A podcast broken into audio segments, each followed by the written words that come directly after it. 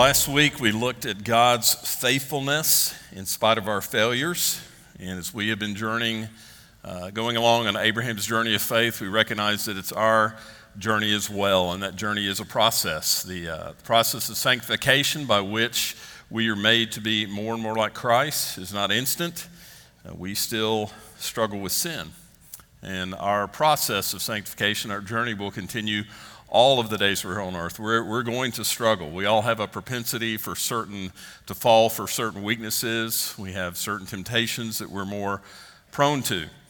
And uh, that's something you need to know about yourself. You need to know where you are weak, where you're prone to give into temptation. And someone else needs to know that an accountability partner, someone who will uh, speak into your life. And we've got to be careful uh, to never assume when we see sin in the life of another that that would not happen to us. You know, we live in a culture uh, much like Sodom.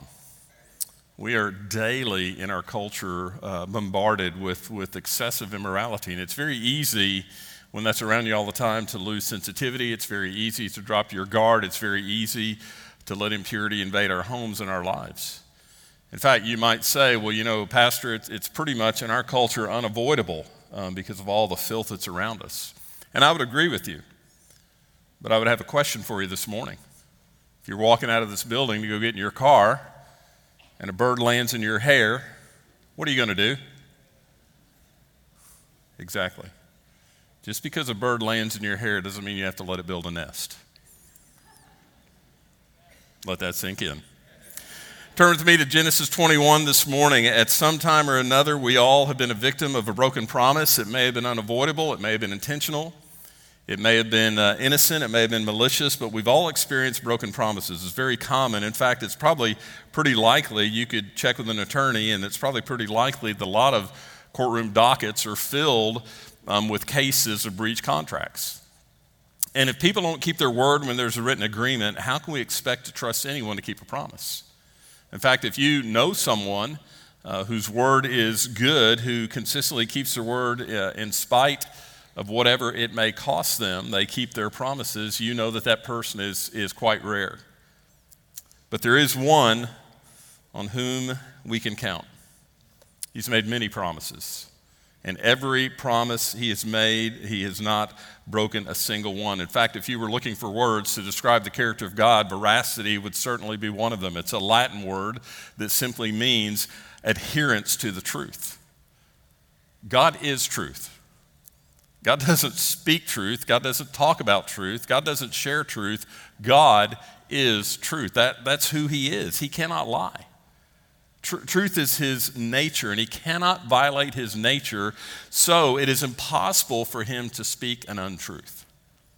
And throughout Scripture, knowing that God cannot lie, throughout Scripture, knowing everything He claims is true, we know every promise He makes, every promise He's made in Scripture will come to pass, every single one of them. Now, I don't know if it's possible to really count up all the promises in Scripture. I, have seen estimates anywhere from three to 7,000.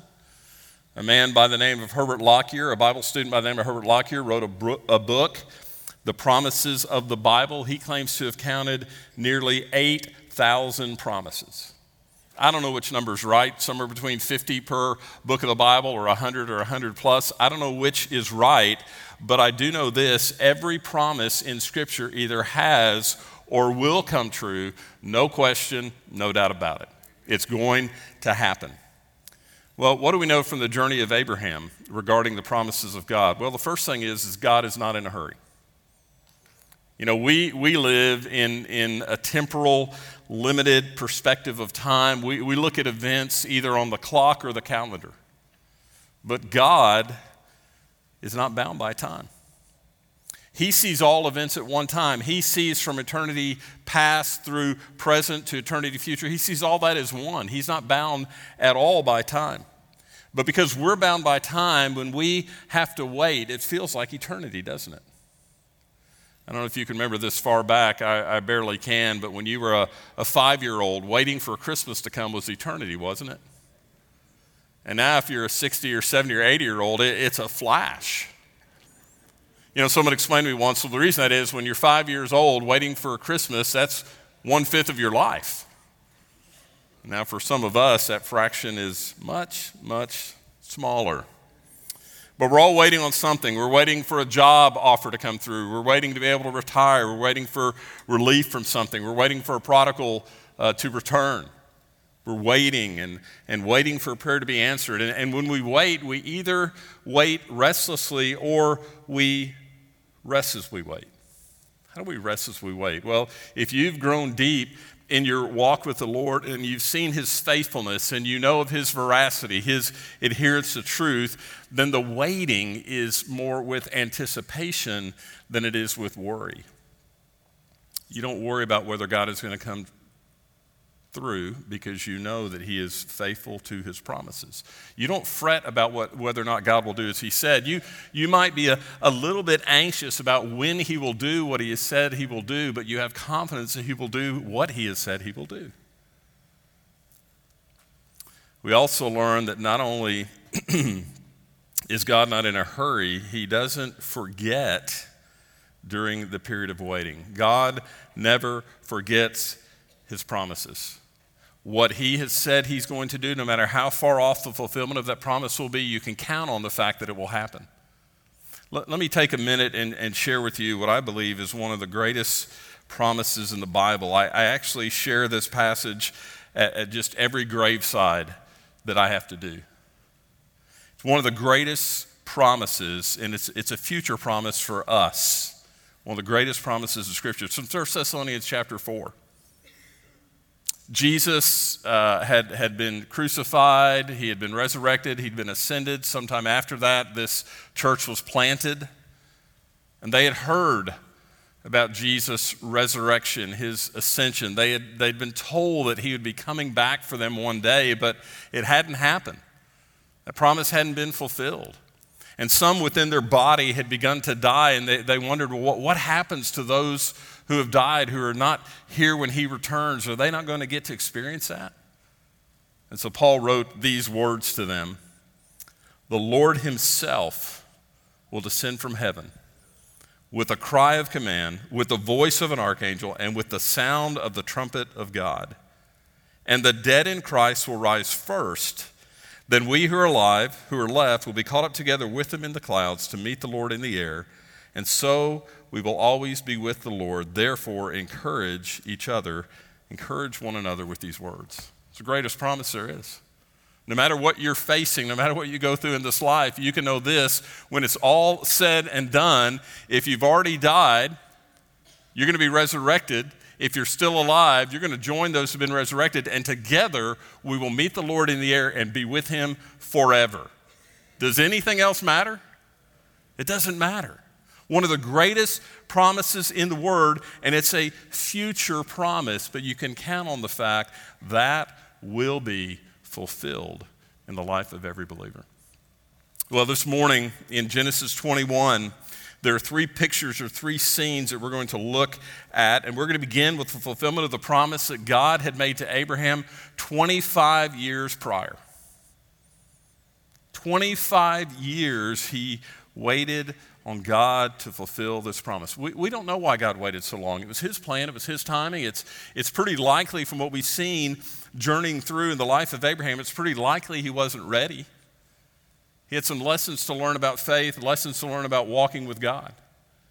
But now God comes and the promise is fulfilled. Look at chapter 21, look in verses 1 through 7 with me, the first picture or scene in this chapter.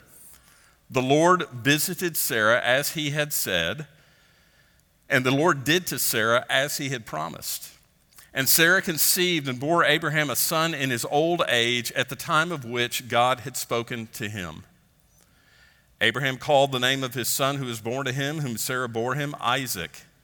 And Abraham circumcised his son Isaac when he was eight days old, as God had commanded him. Abraham was a hundred years old when his son Isaac was born to him. And Sarah said, God has made laughter for me. Everyone who hears will laugh over me. And she said, Who would have said to Abraham that Sarah would nurse children? Yet I have borne him a son in his old age. You know, I know there are many in this room and some who are watching online, many within our church body who've been praying for years. You've been praying for the salvation of a loved one. You've been praying for a, a, friend or family member to become free from addiction. You've been praying for God to move somewhere in your life, and you've been, been praying for years. Like Abraham and Sarah over these 25 years, you may have become weary. You may have uh, begun to have some doubts. You, you may have even decided to make things happen on your own instead of waiting for the Lord. It took 25 years for God to work his purpose in their lives, 25 years for them to be ready for what God was going to do. And 25 years is a long time, isn't it? But what is it compared to eternity? What is it compared to the eternal plan of God? I just want to say this morning don't give up, don't lose hope. And if you're restless in, in your waiting, ask God to give you rest to help you rest, not to worry, not to be anxious, but to know that God will fulfill what He has promised in His Word. What do we see here in, in this first part of chapter 21? Verse 1 says, The Lord visited. That, that's a reminder. That wasn't that He came in person again. That's just a reminder that it's simply the kindness and grace of God that allows a man and a woman to have children. You know, we're not as, as, as in control as we think when it comes to birth and death. We, we like to think that we have children when we want to have children and we're going to die. There's an appointed time that we can decide we're ready to go. No, God is in uh, control. The Lord visited Sarah, the scripture says. That means the Lord made it possible for this child of promise to be born. The reason Abraham, one reason Abraham did not have a son until his old age, at the age of 100, was simply that it would be known by all that this child was a blessing from God alone. This child was a product of God's unmerited grace. You remember when we started Abraham's journey, we said that God called Abraham righteous because of his faith. God called Abraham out even before he was righteous, before he had faith. God called Abraham out just as an act of grace. Abraham didn't earn it, he didn't deserve it. It's an act of grace.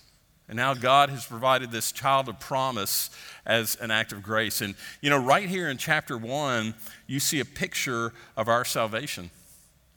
Just as this child was simply born out of the kindness and grace of God, so also is it true that a man or a woman is born into the kingdom of God, is saved solely as an act of God's kindness and his grace. Just as God brought life from death in the case of Abraham and your life and mine, God brings life from death. Listen to the words of, of, of Paul in Ephesians chapter 2. He says, And you were dead in the trespasses and sins in which you once walked, following the course of this world, following the prince of the power of the air, the spirit that is now at work in the sons of disobedience but God, being rich in mercy because of the great love with which He loved us, even when we were dead in our trespasses, made us alive together with Christ. By grace you've been saved, and, and by grace you've been saved. And God raised us up with Him and seated us with Him in the heavenly places in Christ Jesus. So, from what was dead, God brought life according to his promise, both in, in the life of Abraham and Sarah, but also in your life and mine if we've come to faith in Christ. So, verses 1 and 2 say, The Lord visited, visited, the Lord did as he promised. It's all about God himself and his word and his purpose and his plan. You, have heard the word sovereignty. I, have thrown that word out quite a bit. Sovereignty is what we see here. It, it's the sovereignty of God at work in their lives. God has a plan, and He has the power and the will to accomplish His plan just as He promised. You know, some people don't like the idea of sovereignty, they don't want to be under the rule of anyone. They certainly don't like the saying, There is a God, and you're not Him. They want to be their own God. And, and people refuse to acknowledge that there's a God because if you acknowledge that God is real, then you also are bound to acknowledge that you're accountable to God. And that's not what man wants from the very beginning. And you see it in the garden with Adam and Eve. From the very beginning, we wanted autonomy. But when you achieve autonomy, when you achieve self rule, when you, you refuse to bow to the sovereign God, you actually lose free will because you become a slave to sin. You're not in this life going to be autonomous. You're either going to be a slave to Christ or a slave to sin. And if you do what's right in your own eyes because you believe you're autonomous and you follow a program or you follow a, path that is set up by your fallen nature, and that path will lead to your destruction. We're under the sovereignty of God, and, and you actually have more freedom in God's sovereignty than you will ever have as a slave to sin. And so we see here that God, in His sovereignty, it's 25 years later, but God, in His sovereignty, has worked His plan in the lives of Abraham and Sarah. Look at verses 3 and 4. It says that Abraham names his son Isaac as God had commanded. And then it says that Abraham circumcises his son when he's eight days old. Why? Because that's what God commanded. And there's an important principle here. It had to be painful for Abraham to inflict pain on his infant son. Have you ever taken a child to, to the doctor, to a clinic, and, and you had to hold that kicking, screaming child down where a shot was given or some procedure was done? You know, at least you had the option of making the doctor or nurse the bad guy, right? No, here, Abraham was the one who inflicted pain on his son. And he was doing exactly as the Lord commanded. Isaac was a child of promise. Isaac was a child of the covenant. He had to be under the sign of the covenant. What I'm trying to say to you here, the important principle is this nothing takes precedence over the Word of God. Nothing takes precedence. No one takes precedence over the Word of God. Nothing is more important than obedience to the commands of God in His Word. But listen, sometimes obedience is painful. I spoke with a friend this week who he knew when he called me. He knew what the Word of God said he needed to do, but he was struggling because if he followed through in obedience to the Word of God, he had some concern that some folks were going to be hurt by it. But he still had to do it, he still had to follow through. Nothing takes precedence over the Word of God. Look in verse 5. I'll just mention this very quickly. It's just another mention that Abraham is 100 years old. You know, when you, when you think about the story of Abraham and Sarah, you think, oh, that's cool. These old people had a baby. Listen, he was 100 years old. She was 90. Don't forget that. In fact, Sarah asked in verse 7 who would have imagined? Who indeed? No, nobody. But for those who are obedient to the Father, for those who trust and wait on Him, He does more than we can imagine. Obedience will always bring blessing. I, I thought about when Sarah asked who could have imagined, I thought about 1 Corinthians 2 9, where Paul said this, as it is written, no eye has seen, no ear has heard, nor has the heart of man imagined what God has prepared for those who love him. Jesus said, if we love him, we keep his commandments and we obey. So I want to say this morning God's incredible blessings come for those who love him and who obey him. And let that be a great word of encouragement to you from the life of Abraham and Sarah of how important obedience is and how much God shows his favor on our obedience. Scene two, look down in verses 8 through 21. Speaking of Isaac, it says, And the child grew and was weaned, and Abraham made a great feast on the day that Isaac was weaned. But Sarah saw the son of Hagar the Egyptian, whom she had borne to Abraham, laughing. So she said to Abraham, Cast out the slave woman with her son, for the son of the slave woman shall not be heir with my son Isaac. And the thing was very displeasing to Abraham on account of his son. But God said to Abraham, Be not displeased because of the boy, because of your slave woman. Whatever Sarah says to you, do as she tells you, for through Isaac shall your offspring be named. And I will make a nation of the son of the slave woman also, because he is your offspring. So Abraham rose early in the morning. He took bread and a skin of water and gave it to Hagar, putting it on her shoulder along with her child, and sent her away. And she departed and wandered in the wilderness of Beersheba. When the water in the skin was gone, she put the child under one of the bushes. Then she went and sat down opposite him, a good way off, about the distance of a bow shot, for she said, Let me not look on the death of the child.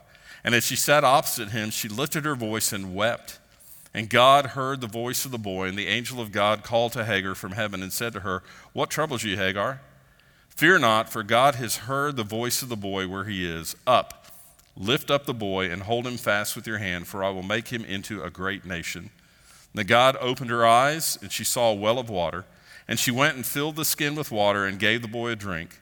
And God was with the boy, and he grew up. He lived in the wilderness and became an expert with the bow. He lived in the wilderness of Paran, and his mother took a wife for him from the land of Egypt. Now, we don't know exactly how much time passed between verse 7 and verse 8. Verse 8 tells us Abraham was having a feast, a big celebration that the boy had been, been weaned, talking about Isaac. Typically, uh, in this day, a child was weaned around the age of three. Now, remember from chapter um, 16, Abraham was 86 when Ishmael was born. He was 100 uh, in this chapter, he was 100 when Isaac was born. So Ishmael was 14 when Isaac was born. This is approximately three years later, three years have passed, so now he is 17. Now, anytime uh, an only child suddenly has to welcome a sibling, you, you can expect that there's probably going to be fireworks. Ishmael had had the, the complete uh, attention of Abraham and Sarah before Isaac was born. And now, for three years, he's watched Abraham and especially Sarah dote on his younger brother Isaac. Ishmael also knows his position in the family. He's a child of the slave woman, child of disobedience, a child of, of compromise. Isaac is a child of promise. And so, for three years, these storm clouds have been building in Ishmael's spirit, and now the storm erupts at what was supposed to be a very festive occasion and a time of great joy. Anyone here ever noticed that the drama most often occurs and the kids most often act out at a family celebration when there's a lot of other people around? It happens, doesn't it? And that's exactly what's happening in the scene here. Verse 9 says Sarah sees Ishmael laughing. You know, Isaac's name meant to laugh. Initially, it was that Sarah and Abraham both laughed, thinking there's no way God could pull this off. But then his name meant that God had caused laughter to come into their lives because of this miracle he had done. His, his name means to laugh. But this word here is a much more intense form of the verb, and it means to, to mock or to make sport of. It's, it's not a friendly laughter, if you will. And I believe Sarah has never been happy for the previous 17 years of day after day after day seeing a reminder of her disobedient mistake 17 years prior. But, this pushes her over the top. And so, what does she do? She tells Abraham, You need to get rid of your son Ishmael and his wife Hagar. Look at verse 11 it says this was displeasing to Abraham on account of his son. I, I, like the clarity of the Holman translation. Now, this was a difficult thing for Abraham because of his son. Which son? Ishmael. Ishmael was his son. Ishmael was a, a son born of his own body. Ishmael was his firstborn. And Abraham had, had spent incredible time with this boy, investing in his life. It's his son the Hebrew word here that's translated displeasing is really quite strong. Yalre means broken up. It suggests that something is, is happening, some course of action is very grievous. And so Scripture's telling us Abraham's heart is broken. Now let's go back. You remember that it was Sarah that suggested he sleep with her servant. Then it was Sarah after he slept with her servant and she became pregnant and there was tension. It was Sarah that told Abraham, This mess is all your fault. Now he's caught in the middle again. Abraham loves Sarah deeply. He, he, he's overjoyed to have this three year old Isaac tottering around throughout the tent compound there. But he loved Ishmael. He invested in Ishmael. He raised Ishmael to, to manhood. Soon he would be in the process of arranging a marriage for Ishmael, getting him situated in the, in, in the camp there and watching him grow his own family. But at the same time, he knew this conflict would destroy his family and life would be intolerable. Don't you know that Abraham is kicking himself over his prior sin?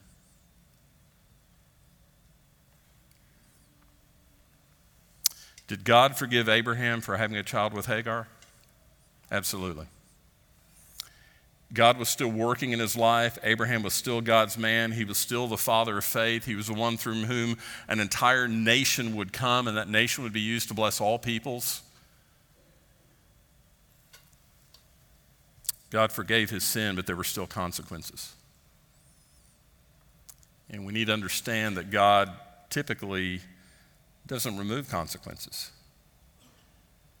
If there's been sin in your past and you've confessed that and you've repented, Scripture's clear. If we confess, He's faithful and just to forgive us and cleanse us from all unrighteousness. He separates our sin from us as far as the east is from the west. He forgives our sin for His own sake because of His desire for relation with us. For certain, God forgives and God cleanses. But if there's still consequences in your life, please don't think that God is still holding that against you. God doesn't always remove consequences. Proverbs chapter 20 and verse 30 says sometimes it takes a painful experience to make us change our ways. You know, if there weren't consequences to sin, we probably wouldn't see a lot of true repentance. Repentance is a change in course, a change in action, and pain certainly promotes that. The pain of consequences says, How's that working out for you? You say, well, but, but I've repented from that sin and I've been forgiven. Why doesn't God now remove the consequences? If you knew that God was always going to remove the consequences, wouldn't you be tempted to sin and not worry about it? No, the consequences, even from past sin that you no longer commit, can help you avoid future sin because you remember that sin brings pain.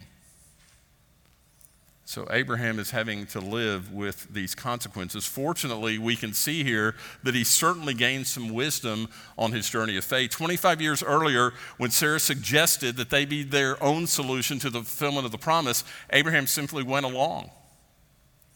Here, this time, he seeks the Lord's counsel. He wants to be obedient to the will of God. And, you see in verse 12 that God, it's clear Abraham has sought God because God comes and tells Abraham, listen, don't be distressed do what Sarah has said. Isaac is the child of promise. But still, it seems incredibly unfair, doesn't it?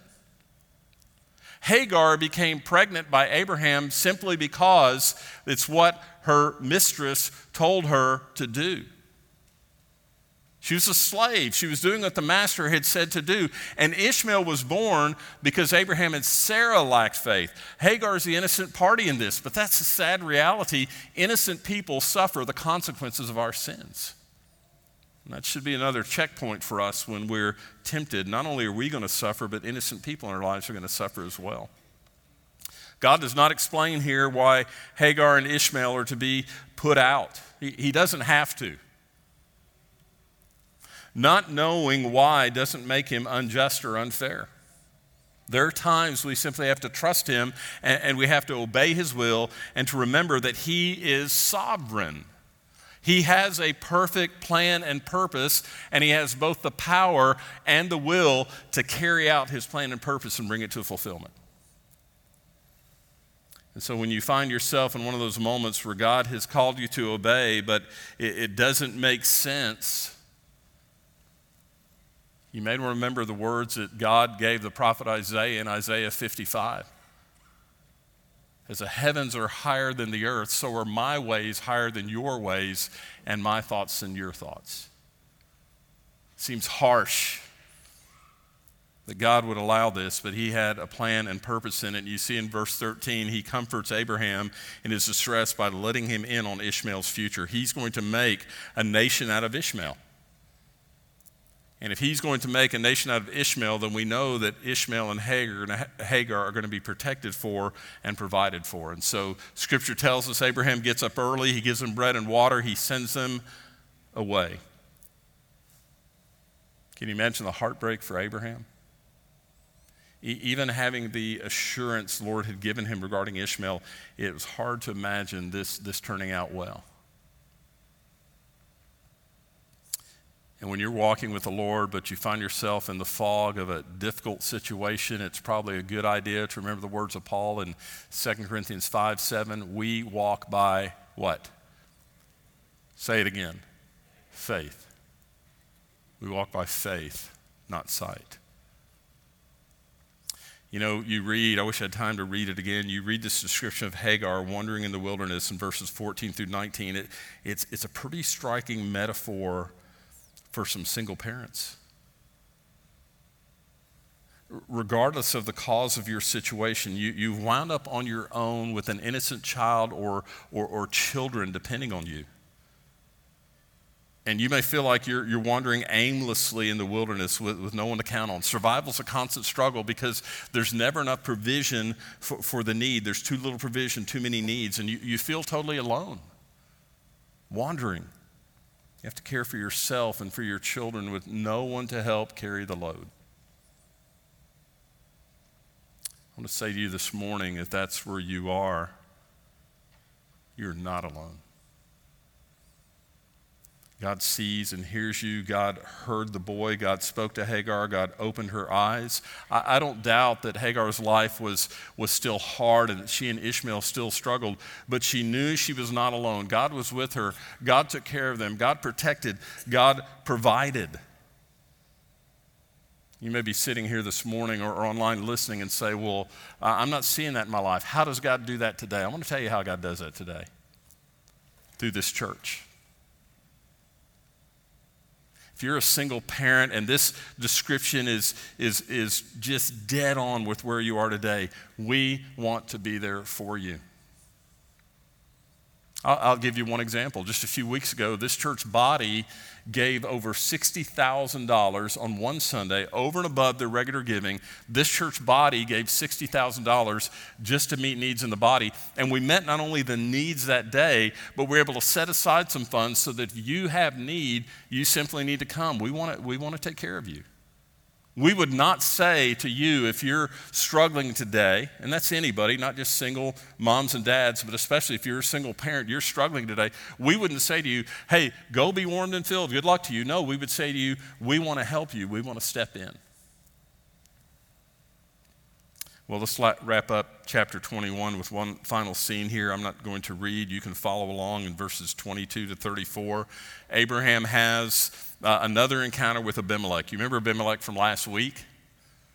Abraham still had that propensity to lie whenever he felt threatened. well, they have another encounter. This one's much more positive. Abraham, or Abimelech has seen the hand of God on the life of Abraham, so he comes to him and he wants to make a covenant or treaty to live together harmoniously.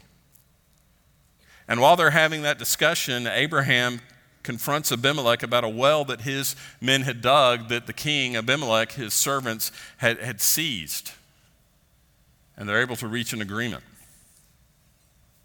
And at the end of that encounter, Abraham does what he frequently does. He, when, when he sees, when he acknowledges the hand of God, he memorializes that encounter. If you look down in verse 33, it says that he planted a tamarisk tree. That, that's a tree that's able to thrive in the wilderness, just as Abraham did. But he planted this tree, and it says there, he called on the name of the Lord. And this is the first time this is used in Scripture the eternal God